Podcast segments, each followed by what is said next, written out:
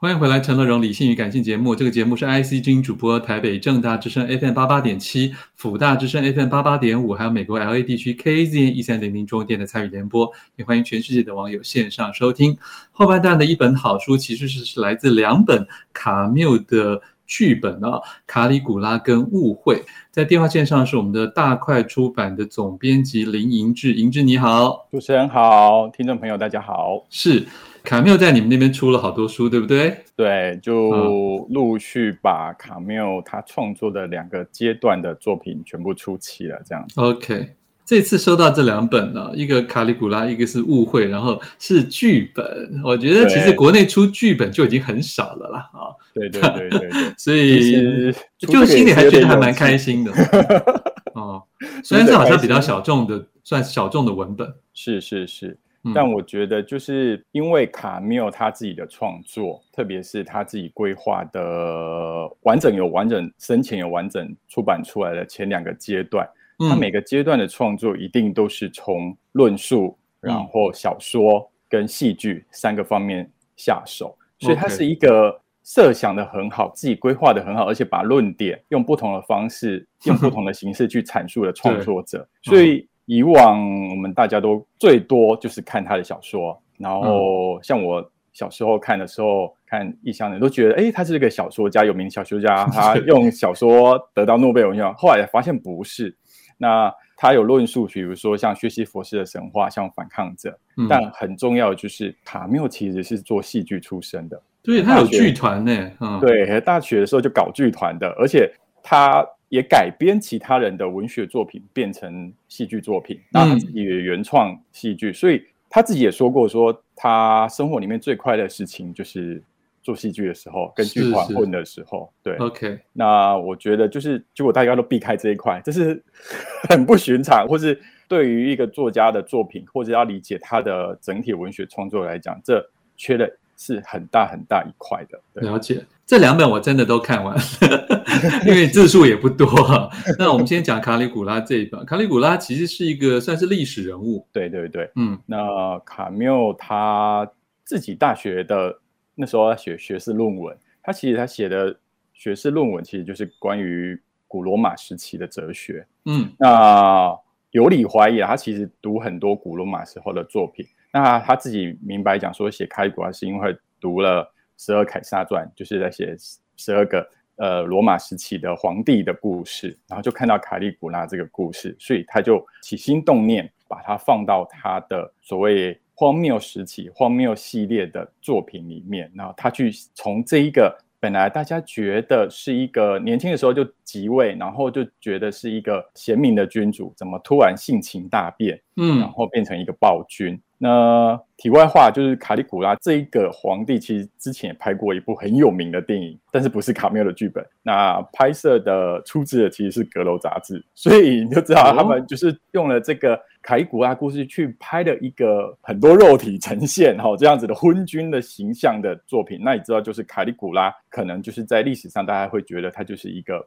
失道之主，嗯，对，玩乐，然后什么事情都做不好，然后滥用公堂享乐这样子的君主的形象，但卡缪却一反这样子的形象，他要去设想说，本来被大家看好了这样子的一个人，为什么会有这样性情大变，会这样子的转变？所以他设了一个剧作，一开始他的点就是凯古拉失踪，那他为什么失踪？就是因为他的情人，他的妹妹过世了。嗯过世之后，他整个去思考说，为什么就连他权力这么大的人都不能如愿？嗯、所以卡缪其实是用这个来谈他的荒谬哲学。像他荒谬哲学里面隐含的一点，就是生命到底有没有意义？那人为什么要活着？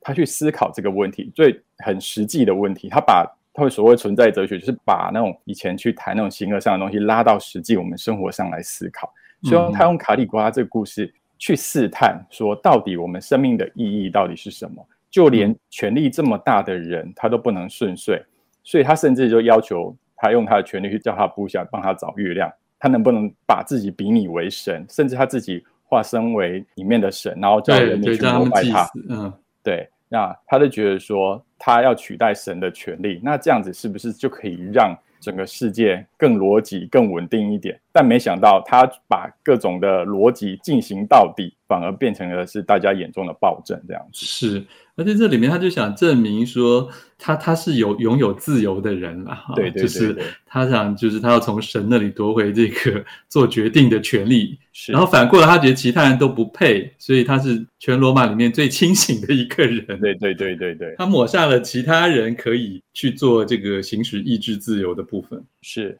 他自己的自由，但是却带来其他人的不自由。那以及各种的自由，是不是这种无限度的？是。他把逻辑推演到底，这种无限度的，其实也是卡缪所想要探讨的。像卡缪，其实反而在他下一阶段反抗阶段里面就提到说，他认为的那种自由跟限度，你要怎么样取得平衡？所以在这种限度里面去行使。你的自由其实是卡缪很关切的一件事情，而不是无条件的把各种极端进行到底。所以在卡利古拉这个故事里面，我们看到是他怎么去运用这个历史人物，然后他的荒唐的事迹，然后去。反映他自己，我觉得他是他自己詰问，所以他会一直、嗯、这个剧本从应该是他，他弄了好十几二十年呢，对对，二十几年，从他最早开始写，一九三八年，他一直改改改到他过世前出版第四个版本，改过的我们不知道有多少版，但是出版就出版到第四个版本了。嗯，那我们这个版本就是他最后被认为是。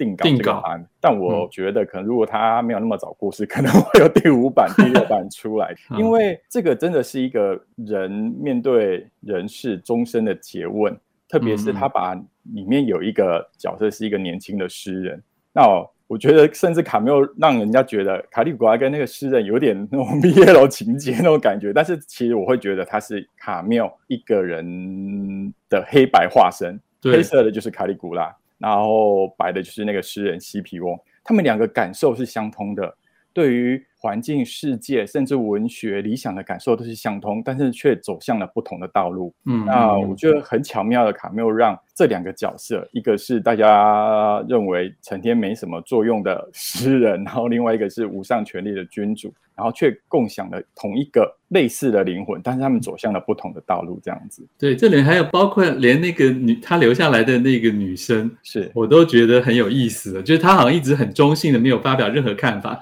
只是当一个传令的。是是一个一个昏君旁边的一个角色，可是我觉得事实上她也很像一个很像一种奇怪的女神的一个 姿态啦。对，她一一方面因为年纪比卡里古拉大稍长，嗯，对，然后就一方面好像像一个大姐般的护卫他，但同时他以前也是他的情人。对对对对。那同时，我们可以看到他的一些反应。虽然说他都执行卡里古拉的的命令，嗯，但从他一些细微的反应，或是去跟人家对话，你会觉得他不是那么认同这些，但是他还是帮着做了。没错，那没错。那他最后的结果是，他也把自己的生命献给了卡里古拉，是变成说，我们看到卡里古拉的最后下场是，连这么服从他或是无条件支持他的人都免不了变成他整个行为最后牺牲品。对对对，所以我们也可以看到说，卡缪怎么去看待这件事情，所有事情你要把它顺遂进行到底，其实他其实超过那个界限。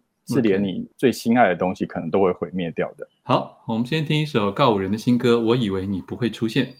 欢迎回来，陈德荣理性与感性。正在介绍的好书是大块出版的卡缪系列里面，今天介绍两本他的剧本啊。刚刚介绍是卡里古拉是历史剧，然后现在要介绍的这本是现代剧，叫做误会。电话线上是大块文化的总编辑林林英志，英志你好，主持人好，各位听众大家好。是这个故事非常的简单，对不对？对，这个主要也只有几乎三四个角色。对，主要角色就几个。对，然后还有一个只讲一句话的角色，但是从头到尾对，就是，哎，为什么我们介绍这些都觉得好像没有什么剧透的嫌疑，都觉得还是愿意理解他，对？然后像如果只是看一般电视剧，我们说拜托拜托不要剧透。可是呢，这个故事里面就是他杀了人，对不对？对对对，啊，不对，应该就是他被杀了。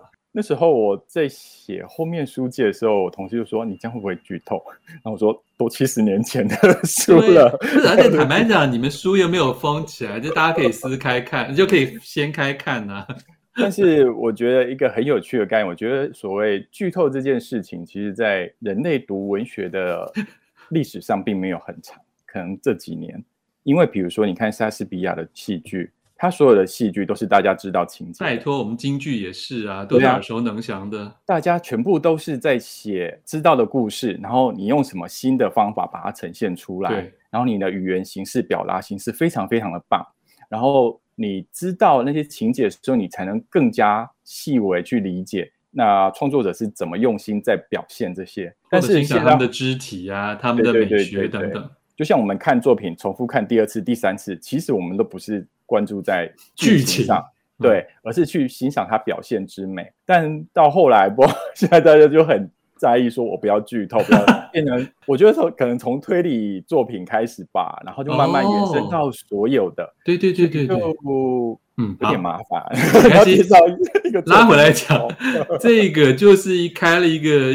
一个男的从小就跟家人失散嘛，后来又重回故乡。对对对，那特别是说要剧透，卡缪也剧透过，因为这个故事他写在《异乡人》小说里面，嗯，他花了一个段落，很简单把它写过去，就是说一个男人从小青少年时期就离开家乡，过了十几二十年，他赚大钱回来，然后回家去看母亲跟妹妹，然后他们家开了一个小旅馆，然后就因为。长大了，容貌都变，他们认不出来。他决定开个玩笑，给他们一个惊喜，然后隔天再跟他说：“其实我就是你儿子，我就是你哥哥。”然后我赚大钱回来接你们了。但没想到回去，他妈妈跟妹妹没有认出来，然后但却认出他很有钱，觉得是个肥羊，然后就把他杀了。其实他们已经是习，他们是已经是惯犯了。对对对，之前就做过这些事情，嗯、所以才会考虑要不要杀他。后来决定杀了他，这样子。